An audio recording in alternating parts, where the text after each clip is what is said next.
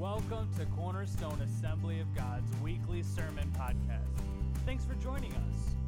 You can head over to cornerstoneaog.com to find information on different ministries that we offer. Thank you for downloading. Now I think it's time we listen to this week's sermon. Let me just say, men, if you walked in and you sat through the service and you're like, it's what?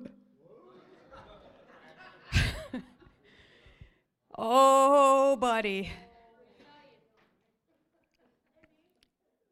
Well, let me tell you that it was, uh, I don't know, maybe about a month ago when God started putting this message in my heart about um, the heart of the matter and, you know, the different elements for it. And then lo and behold, a couple weeks ago, I'm like, that's going to be on Valentine's Day. Like, God must have known that, huh? He's so creative. Well, as you can see, I put together a table full of some common Valentine's gifts. So, um, I love giving gifts because that's one of my love languages. So, let me just start with um, who here has been married the longest? I know, look at the old people, right? Must be them. How many years? 51 it feels like 52 no that that doesn't sound like that's not good. Anybody more than 51 that's it? That's enough. How about some chocolate? There you go. There you go. Who is a couple and this is their first valentine's day together? Their first valentine's day together. No? No? No? Well how about Josh, let me ask you something. Did you give your fiance a Valentine's gift yet? You did? Good man. Don't you ever forget. Here's another one. Give that to her. Do I have any singles in here today? Singles, singles, singles. Who's been single the longest? Look at the old people. Oh, sorry. Yeah, no. Uh, uh, Tony. Oh, uh, single the longest. I think Tony, Dylan, how old are you? Dominic, how old are you? Huh? 25? Now, wait a minute. You guys didn't look around and say, Ooh, who else is single here? You were trying to, she's like scoping out the field. Who else? Tony? Yeah? You like peanut butter and chocolate, Tony? there you go, buddy. It's good for a man to be single, let me tell you that. Um, how about you're how many couples here let, let me ask the ladies ladies how many married ladies here have not received a gift yet Ah, two. Ladies, three. Okay. Here's, here you go, Vicky. Vicky. And I said yet because I know that they're still thinking of it. Here you go, Missy. Here you go. Let me ask how many ladies gave their men gifts today? One, two, three. You're not a lady, Tom. Oh, your wife did give you a gift. Good job. Did you give her one yet? Did your husband give you one yet? Where is it? Crystal, did your husband give you a gift yet? Who was the other? Betty? Dale? You better learn something here. How nice is that? That is just, but I have I have some flowers here.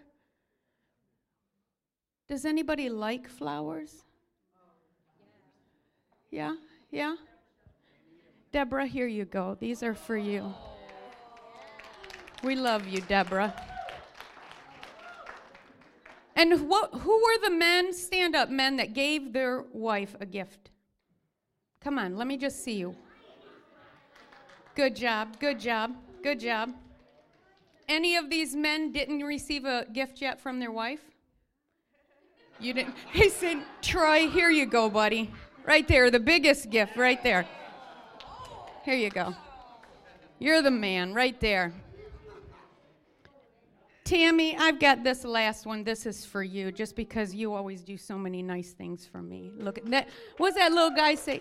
Well, I don't want you to be mine, but I want you to be my administrative assistant forever. Yeah. So, how many people are here that just hates Valentine's Day? No candy for any of you. No, I'm just kidding. I have candy for everybody. Can I have the guys come and help me hand out? And so appropriate today. These are little sweetheart hearts for everybody today. Just throw them in.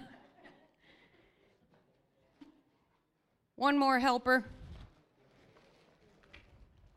Here. You got it? There you go. All right, no, I don't want your empty boxes up here. Such men. They just leave their trash. Put it over here. Put it over here. I can't work when there's trash around me like that.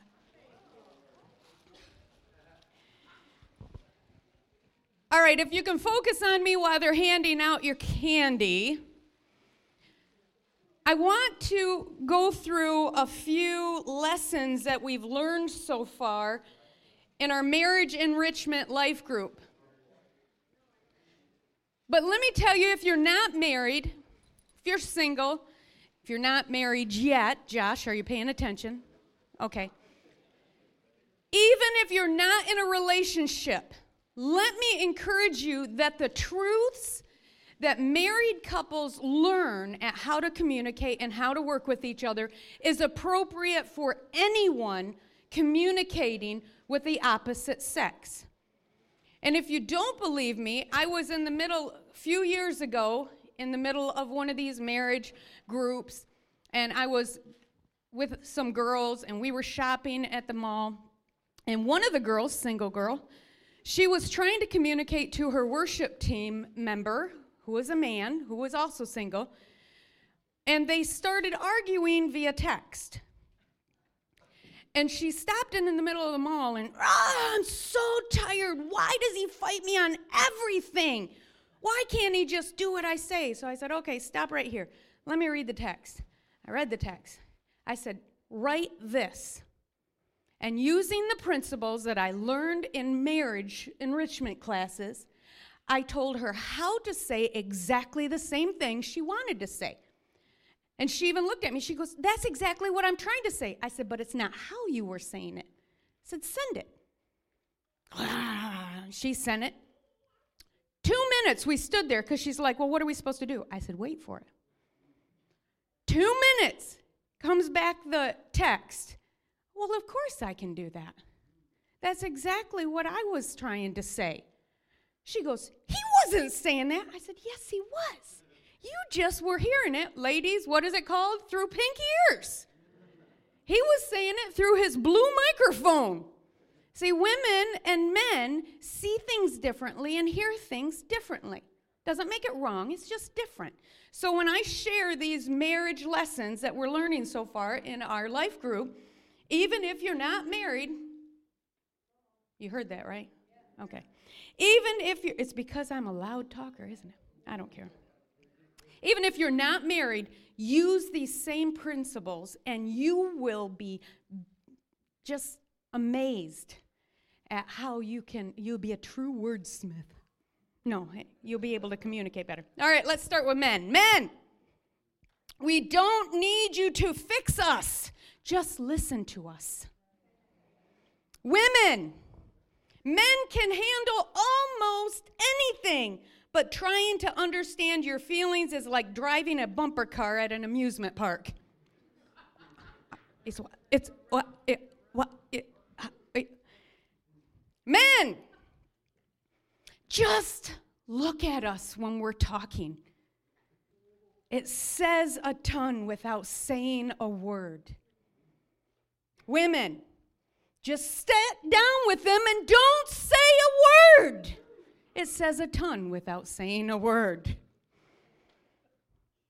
Men, we ask a bunch of questions not to interrogate, But to know everything's okay and just saying everything's okay is not enough. We need details, lots and lots of details.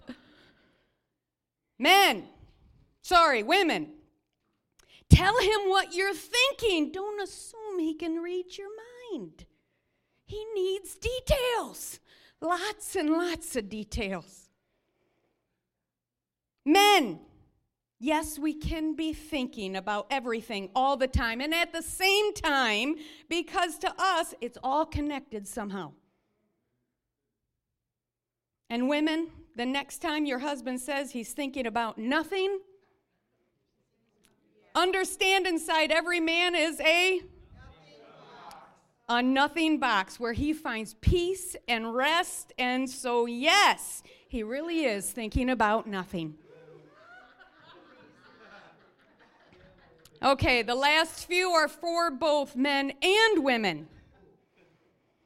Knowing the deepest need of a woman is to feel love, and the deepest need of a man is to feel respected. Be the more mature one who shows him respect even when you don't feel loved, and show her love unconditionally even when you don't feel respected both men and women. Paul wrote in 1 Corinthians 7:28 that married couples will have trouble. It's a normal part of your marriage, so don't be ashamed of it. Work on it, grow from it. Don't be embarrassed to ask for help. Satan gains a foothold only in your marriage when he can trick you into believing that you need to hide your troubles. You know, Jesus lived a sinless life because he wasn't married. and I don't know if it was just me or if it really was the Holy Spirit that said that to me this morning, but I'm like, yeah! He knew that scripture was coming. That's right. he knew he couldn't live sinless and be married. Sorry, Lord. Anyway, last, love's completion is not hap- your happily ever after in your marriage.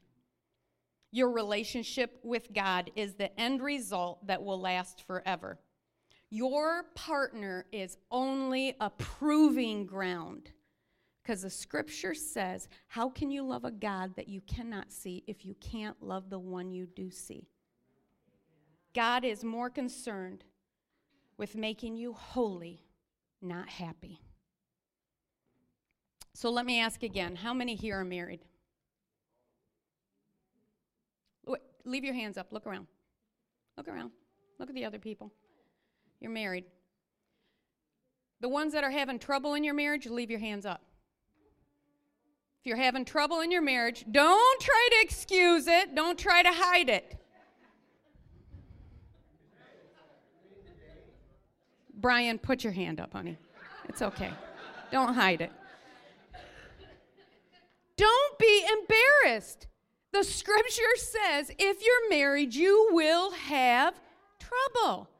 So before we go any farther, every married couple stand up. Take the hand of your spouse.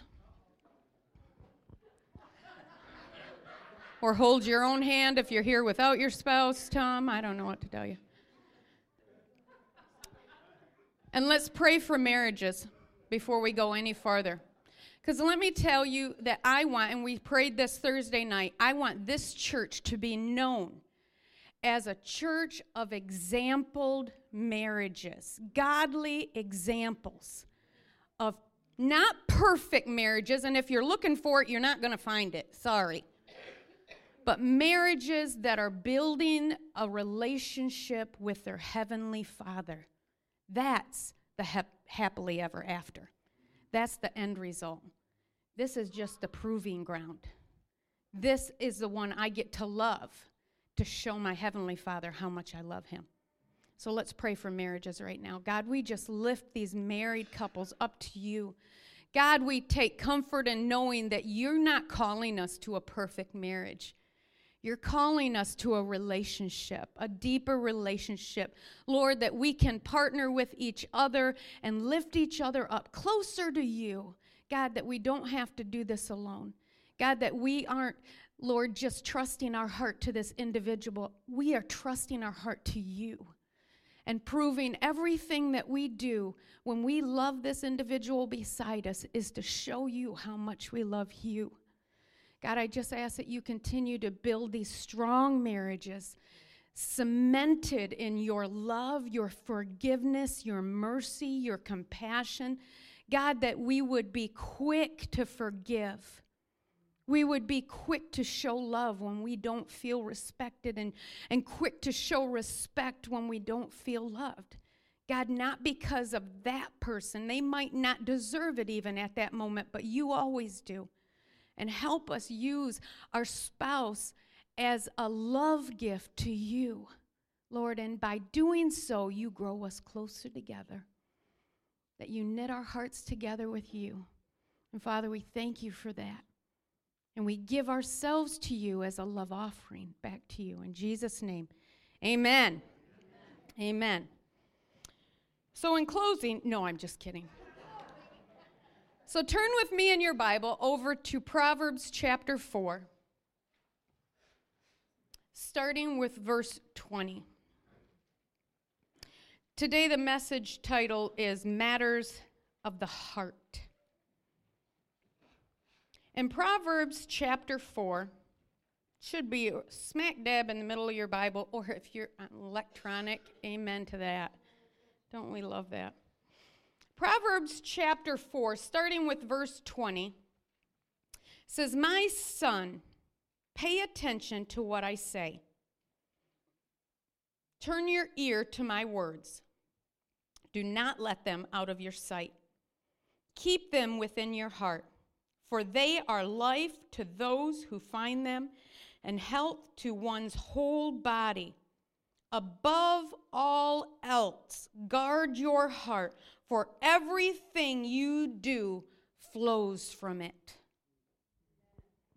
When I was putting this message together, when God was giving me um, the different elements of the message, I learned and discovered that there's really three different types of heart, hearts, which you'll see represented here that is left on the table with these uh, candy boxes.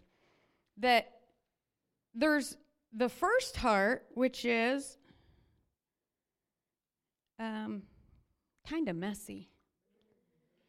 Uh, it looks like, yeah, it mm, looks like it's been picked at, plucked at. Some are even missing.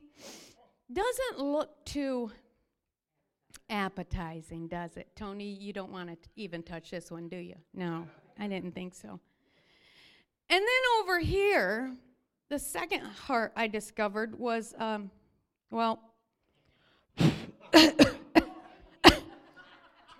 it's it's a uh, well, let's just call it the hard heart.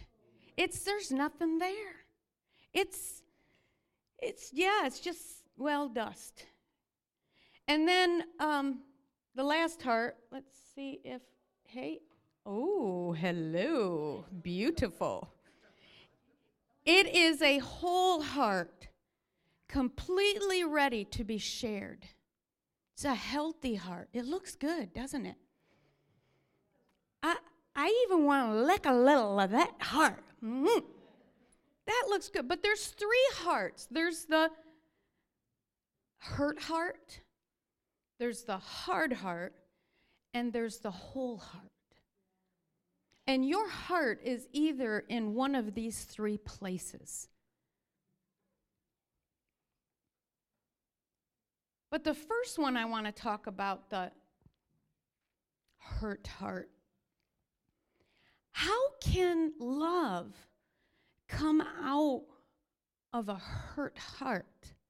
What do you think comes out of this kind of a heart? Hurt people hurt people, right? It's been said over and over again. But what of the Christian that's sitting here today with a hurt heart? They're not trying to be vindictive. They're not trying to be mean. They're not trying to hurt. They're just trying to love with a hurt heart. How can we love with a hurt heart? A hurt heart can happen to any of us an unintended comment, a vindictive relative, a lost love, an unmet expectation. The list can go on and on. But the focus should not be on the reason it's hurt. And see, that's what most people do who have a hurt heart. They constantly want to draw attention to it, to the reason it got like this. Do you know the reason it got like this? Let me tell you. And it cannot heal if it's constantly being ripped open, that scab ripped open, and say, Look at it, look what happened, look what that person said, look what that person did. It can't heal. So you can't keep focusing on the reason it's hurt. You need to find out the answer to its hurt. How? If you're sitting here today and you realize, I do have a hurt heart, stop focusing on how it got that way. Start focusing on how to get it away from there and over here. How do I go from here, the hurt heart, the mess, to here, the whole heart, the healed heart, the healthy heart? The focus should not be on the reason it's hurt, but the answer to its hurt. Allow me to read to you just an excerpt from my journal, something I just recently went through that played a part in writing this message. I recently went through a very, well, let's just call it an emotional loss.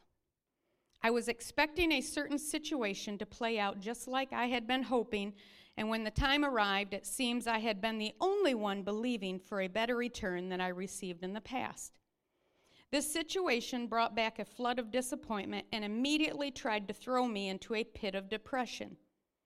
Thankfully, over the last year, I've cultivated a relationship with the Holy Spirit, allowing Him to go right to work at walking me correctly through this valley. I needed to acknowledge that I was hurt without exaggerating my feelings, right, ladies? We learned that. I knew that I needed to communicate my hurt to the individuals individual, but not until I had spent time with God for Him to heal my hurt. My big revelation came from what seemed like an impossible command from God love them and don't hold this against them. What? How can you love out of a hurt heart? When you're hurt, hate wants to fill your heart. But remember, when you let hate come in your heart, he does not come alone. Bitterness, envy, discord, jealousy, unforgiveness are his followers. How do you put love in where hurt and hate wants to reside? The Holy Spirit spoke to me. I'm teaching you how to love when others won't love you back. How was Jesus able to say, Forgive them? They don't know what they're doing. And hold not this sin against them while he was dying for them. As I sat there,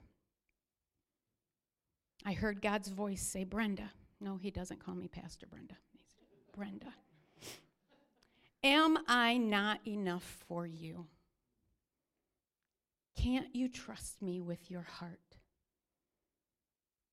I can't love out of a hurt heart, but God can pour his love through me.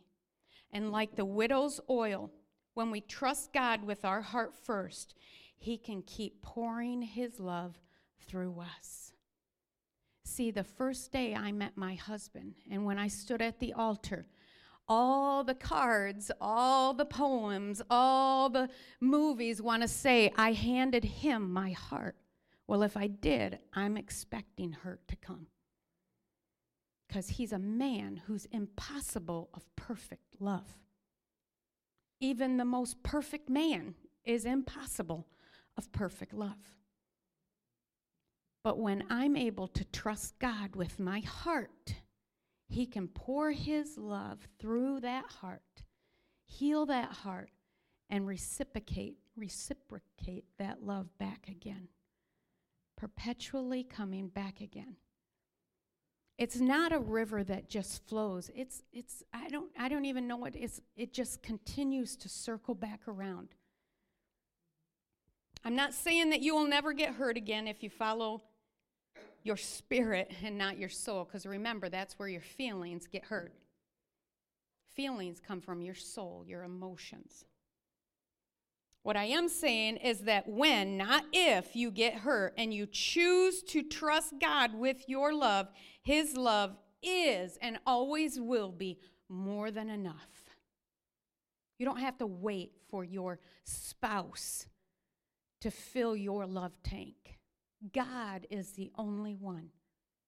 If you're a single person here today, you're not waiting for that one person to fill your love tank. If you are, you're going to be in for a world of hurt. God has to be the only one, the one, the first one to fill that love tank. And then you can love your spouse properly. Then you can love others properly. The only way to go from a hurt heart to a whole heart is to hide your heart in Christ. Colossians 3 1 through 3 says, Since you have been raised with Christ, set your hearts on things above, where Christ is seated at the right hand of God. Set your mind on things, your emotions. See, he's talking about your emotions your feelings, set them on things above, not on earthly things. For you died, and your life is now hidden with Christ in God. So you have to imagine the only way that this hurt heart can go to a whole heart, a healed heart, is when you hide that heart in Christ. When you give Him your hurt, your broken, your teared up, you're picked at, you're plucked at, your broken heart, when you hand that to Him, He takes it and hides it in Himself. Trust me, He said. Trust me. A hurt, oh, sorry, a heart hidden in Christ is whole. Matter number two how can love come from a hard heart? A hard heart is just an untapped heart. For whatever reason, you're, you just stopped loving. And if you don't know if you have a hard heart, just ask a family member, they'll tell you. don't ask a friend, they'll lie to you. No, everything's perfect, man. Oh, you say you love this or you love that, but reality is you're not loving right. I believe people with a hard heart have a hard time loving others because they don't even love themselves. I believe that's the number one reason most people have a hard heart. It's because they don't know how to receive love. They can't even love themselves, so how can I love others? I was listening to a podcast yesterday, and a preacher confirmed the same point. I love it how God is so good. I mean, all over the world. I used to get so upset because I would search and diligently search the scripture and pray on my face and snot and drool and get a message and come here only for somebody to say, Hey, I heard that same thing yesterday. I'm like, What? what? There's one spirit, there's one God. When he's trying to tell his people something, it, yeah, he, we're all, yeah. Anyway, this preacher confirmed the same point. He said, We will actually sabotage our relationships with others if we don't even love ourselves. Because you don't know how to love others. Because you, you can't love yourself. And you will actually sabotage those relationships. Because I don't I can't take this any farther. So um I got stuff to do. Mm, nope, I'm too busy. Sorry. I ain't got time for that. I know you've read this over and over again, and Pastor Neil shared it last week in Matthew 22. Let's look at this again. Verses 36 through 39 says, Teacher, which is the greatest commandment in the law? Jesus replied, Love the Lord your God with all your heart, and with all your soul, and with all your mind. This is the first and greatest commandment. And the second is like it love your neighbor as as yourself. Love your neighbor as yourself. You can't love your neighbor if you don't love yourself. The hard heart, the empty heart, the dusty heart is there because it doesn't know something happened in their past. Whether it was a lack of love from a parent, it was a misplaced love for some reason. Maybe it was the image. I mean, I remember growing up, and kids are harsh in school. Harsh in school. And I remember the image, the self image. You know, you had to look just right, you had to say just the right things. And if you didn't, those words cut. I mean, what liar came up with sticks and stones can break your bones, but words will never? Liar! That's the ones I'd rather have you slap me across the face than say a word that sticks. Because they stick. I mean, you can laugh them off and, yeah, that don't bother me, and then you go home. it's so ugly. Right? Come on, ladies. Look in the mirror. So, whatever reason, that you're having a hard time loving yourself, let me show you something. A hard heart needs to be shown how to love right. In John 15, I'm going to read this to you out of the message version, put it up on the screen for you. Verse 11 says, I've told you these things for a purpose, that my joy, and that's another thing, people with a hard heart have a hard time having joy. They don't understand it because they can't even love themselves. What's there to be joyful about? But he said, I've told you these things for a purpose, that my joy might be your joy and your joy wholly mature. This is my command love one another the way, here it is, I loved you. This is the very best way to love. Put your life on the line for your friends. You are my friends when you do the things I command you. I no longer am calling you servants because servants don't understand what their master is thinking and planning. No, I've named you friends because I've let you in on everything I've heard from the Father. How? How can we turn a hard heart into a whole heart? You need to receive the love of the Father. You need to receive that love that He gives to you. You need to begin to love yourself the way God loves you. Oh, Brenda, that's unhealthy. No, it's not. Now, I'm not talking about a boastful, prideful, you know. What, what did you share, Vicki? That's awesome. God is, says, You are the apple of my eye. You are my favorite. So even if you have to, I think I did a message a while ago that says when you look at your mirror, write things. Take take a uh, hello. Yeah, lipstick, right. Take a marker, whatever, write all over your mirror. I am beautiful in God's sight. I'm a princess. I'm a king. I'm a prince. I'm God's holy possession. I'm loved. I'm secure. I'm forgiven. I'm full of grace, full of joy, full of mercy. You need to begin loving yourself the way Jesus loves you. Then you can love others as yourself. Because right now, let me tell you, this is how you're loving others.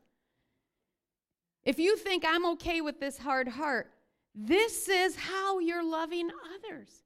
It's empty, dusty, it, it gives no medicinal value. it gives them nothing. You have to receive the love for yourself before you can love others as yourself. The heart of the matter is simply love. Love. How do we live with a healthy, whole heart? Let me tell you something. Stop trying to live right and start trying to love right. Don't focus on the right things you need to do. Focus on how you need to love. Things just kind of fall into place when you focus on love. The scripture we read earlier says, Love the Lord your God with all your heart, mind, soul, and strength. That's the first and greatest. And the second one is just as weighty as the first one. Love your neighbor as yourself. And that goes on to say, All the law of the prophets hang on these two. You don't have to worry about anything else if you, number one, love God with all your heart, mind, soul, and strength, and then love your neighbor as you're supposed to love yourself. Everything else. So stop trying to live right and begin focusing on loving right. In 1 Timothy chapter 1, again, I'll read it to you in the message version, says the whole point of what we're urging is simply Love. Love. Uncontaminated by self interest and counterfeit faith, a life open to God. Those who fail to keep to this point soon wander off into cul de sacs of gossip. They set themselves up as experts on religious issues but haven't the remotest idea of what they're holding forth with, with such imposing eloquence. You ever sit down with somebody and think, that's just a lot of hot air? What are they even saying? That's exactly what this scripture is pointing to. They have no idea. And what, what did they wander away from? Simple love because they can't grasp the profound truth behind simple love, they try to build themselves up, boasting of all this knowledge that they have. And let me tell you, I've heard over and over again people come to me, Oh, I know the scripture and I know. And did you realize that before Adam and Eve, there was a whole world of people? And do you know who he went and sent his sons to go marry? And I'm like, I don't care. Where's the love in that? How does that change my life now? Simple love. This is not a book of knowledge. Oh, if you search it correctly. If you handle it correctly, it will give you wisdom, it will give you knowledge. But this is a love letter. And if it's not received as such, it will just be a bunch of hot air you blow out of your, well, anyway.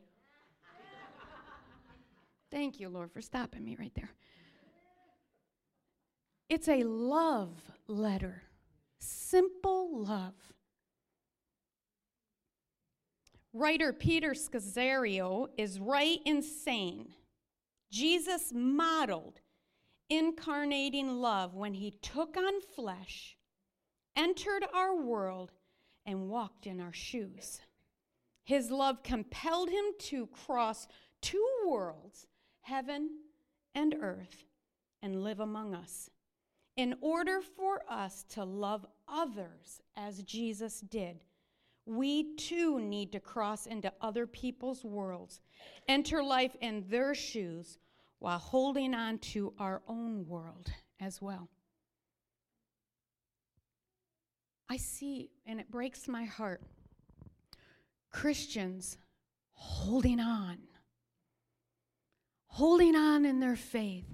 God, I just need to hold on until you come back. Hold on until I'm sorry, but we've been given a mission. He didn't just, he didn't, his last words weren't, just hold on till I get back. He didn't say, just lock yourself in your house, read the Bible, pray 24 7, and wait till I get back. That's a selfish Christian life. He gave us a mission. He commissioned us to go. He said, You know what? You're okay now. Now go and get other people before I come back. And I'll tell you, it is nice to come to church and throw up our arms and just feel like we're just getting filled and filled and filled. But if that's all you do, you're getting fatter and fatter and fatter.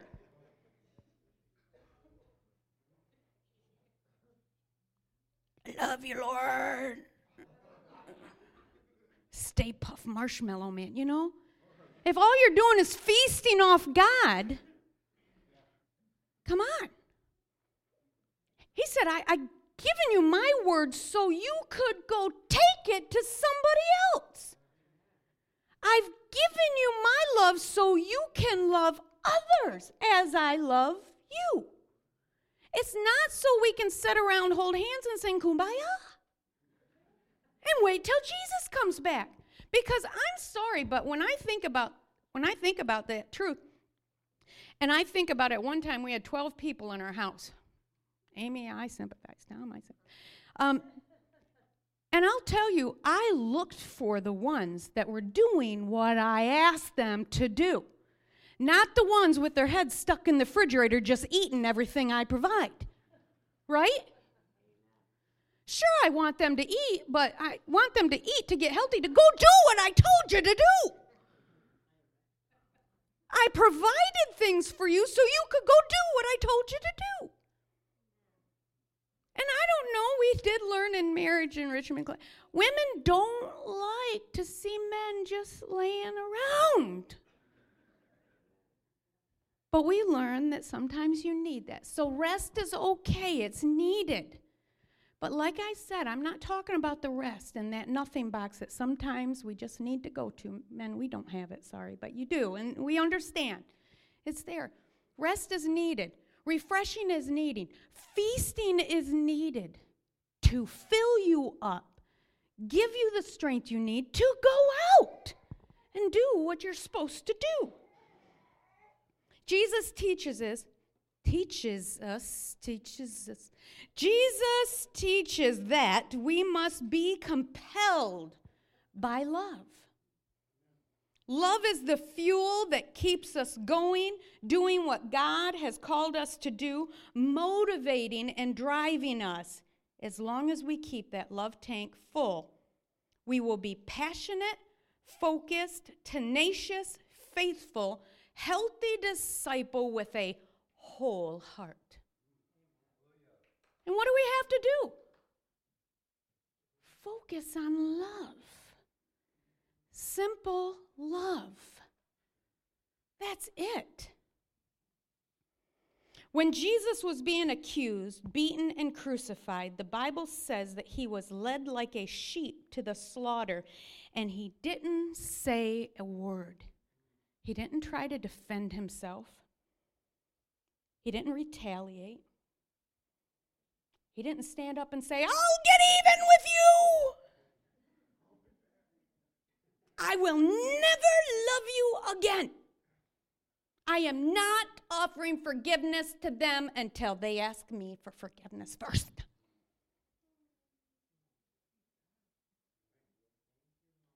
But when people hurt us,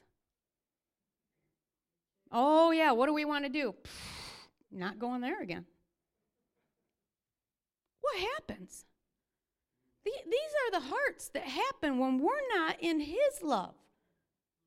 It's either going to get hurt, tore apart, and it's just nasty, or it's going to get hardened. This is the only way hiding your heart in Christ. He didn't lash out, He simply loved them unconditionally. And let me share with you we're commanded to love as Jesus loved, unconditionally. And let me talk to you um, for a second that you have a hard time loving yourself unconditionally. Because you can't love your neighbor, you can't love other people unconditionally until you can love yourself unconditionally. And but we've we've believed a lie. And it's called performance-based love. And boy, we don't like talking about it because if we talk about it, we hear it and we are like, what? That doesn't make sense. But we believe it. Let me ask you, and just answer to yourself do you feel like God loves you more when you've done everything your husband's told you to done, do and you didn't lash out at the kids today, you didn't have a blowout day? Do you feel like God loves you more when you've had a good day?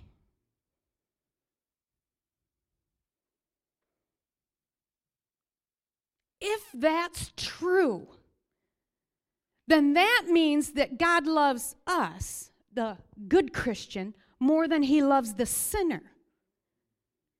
That's a lie from the pits of hell. That's called performance based love, and it's not true. When you feel like you can be loved more by God because you've done a better job today, that's a lie. God doesn't love you anymore. He doesn't love you any less. He can't love you more than He loves the sinner. He loves unconditionally. He loves not based on performance. He loves simple love, unconditional. Anything else is a lie. He said, as a matter of fact, he said, You could be 99 of you in here, and I feel that one has wandered away. I'm going to leave the 99 and go after the one. When he went to the cross and died, he didn't die for the righteous. He said, While you were yet sinners, Christ died for you.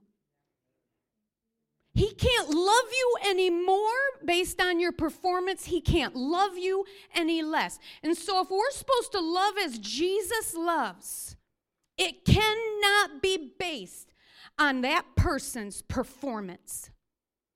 That love has to be unconditional. And that was a hard lesson for me to grab a hold of. Because growing up, I had to guard, I felt like I had to guard my heart. I had to guard my emotions. I had to have walls built around me that nobody could get very close to me. Because if they did let them in, they were going to hurt me. And how can you love out of a hurt heart? Only one way. You have to hide that heart in Christ. You have to trust Him with your heart. He's trying to teach you how to love like Jesus did. That while they're sinners, while you're feeling disrespected, while you're feeling unloved, that you can still love. That when your child is screaming in your face, I hate you, you can still love them. Spank their butt, but then you can love them. My dad used to tell me all the time when I knew when mom said, You wait till your dad gets home, oh crap. and what was the worst thing was that we would have to go to our room, sit on our bed, and wait till dad got home. And the whole time I knew what was going to happen. I didn't even care about the spanking. Yes, that was going to hurt. But I knew what he was going to do because he did it every time. He would sit on the bed next to me, and tears had already started welling up in his eyes. And why'd you have to do it, Brenda? I don't know. It just comes out sometimes. You know what I'm going to have to do? Yeah, I know. And then he always said the same thing it's going to hurt me more than it hurts you. And I didn't understand why. Why did I keep doing the things that broke my father's heart? Why do I keep doing this? His heart was more important to me than anything else. God's trying to get us to understand that same kind of love. He doesn't love you any less on your bad days. He can't love you anymore on your good days. He just wants you to trust Him with your whole heart. He's got so much more love for you. But you have to love as He loves. You have to love yourself as He loves you unconditionally, not based on your performance. Then you can love others. Then you can love with that unconditional love. In our marriage enrichment life group this week, we handed out devotions that were we're each committed to sit down as a couple and read this devotion and read through the Bible and check off this little Monday, Tuesday, Wednesday, Thursday, just so that we're trying to build a regular devotion time with our spouse. And in the Love Dare book, I don't remember if it was day one or day two, they gave what was called a love test.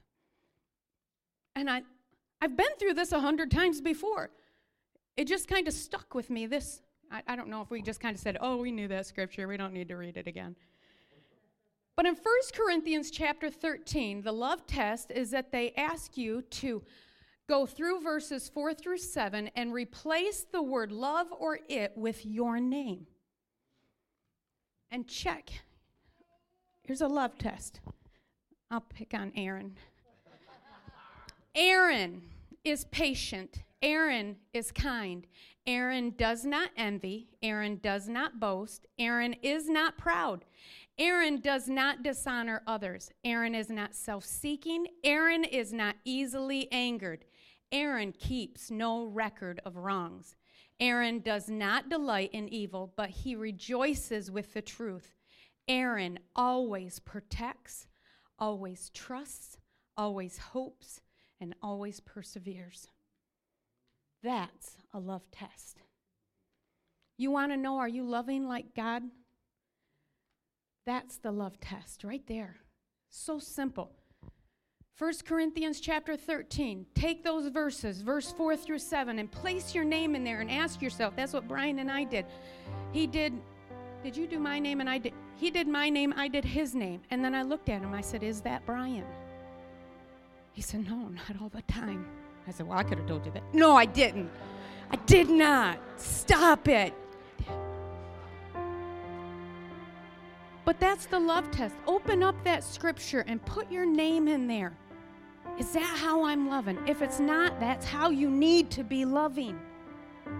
You can start focusing on loving right, not living right. Stop trying to do that. If all you focused on was how you're supposed to live right, you would be no better off than a Pharisee or a Sadducee. And see, they're only fair, you see, and they're kind of sad, you see. Because Jesus called them whitewashed tombs. You look good on the outside, but it's dead, dry, dusty inside. If all you do is focus on how to do all the right things, you've missed it. God is about love. God is love. All we need to do is focus.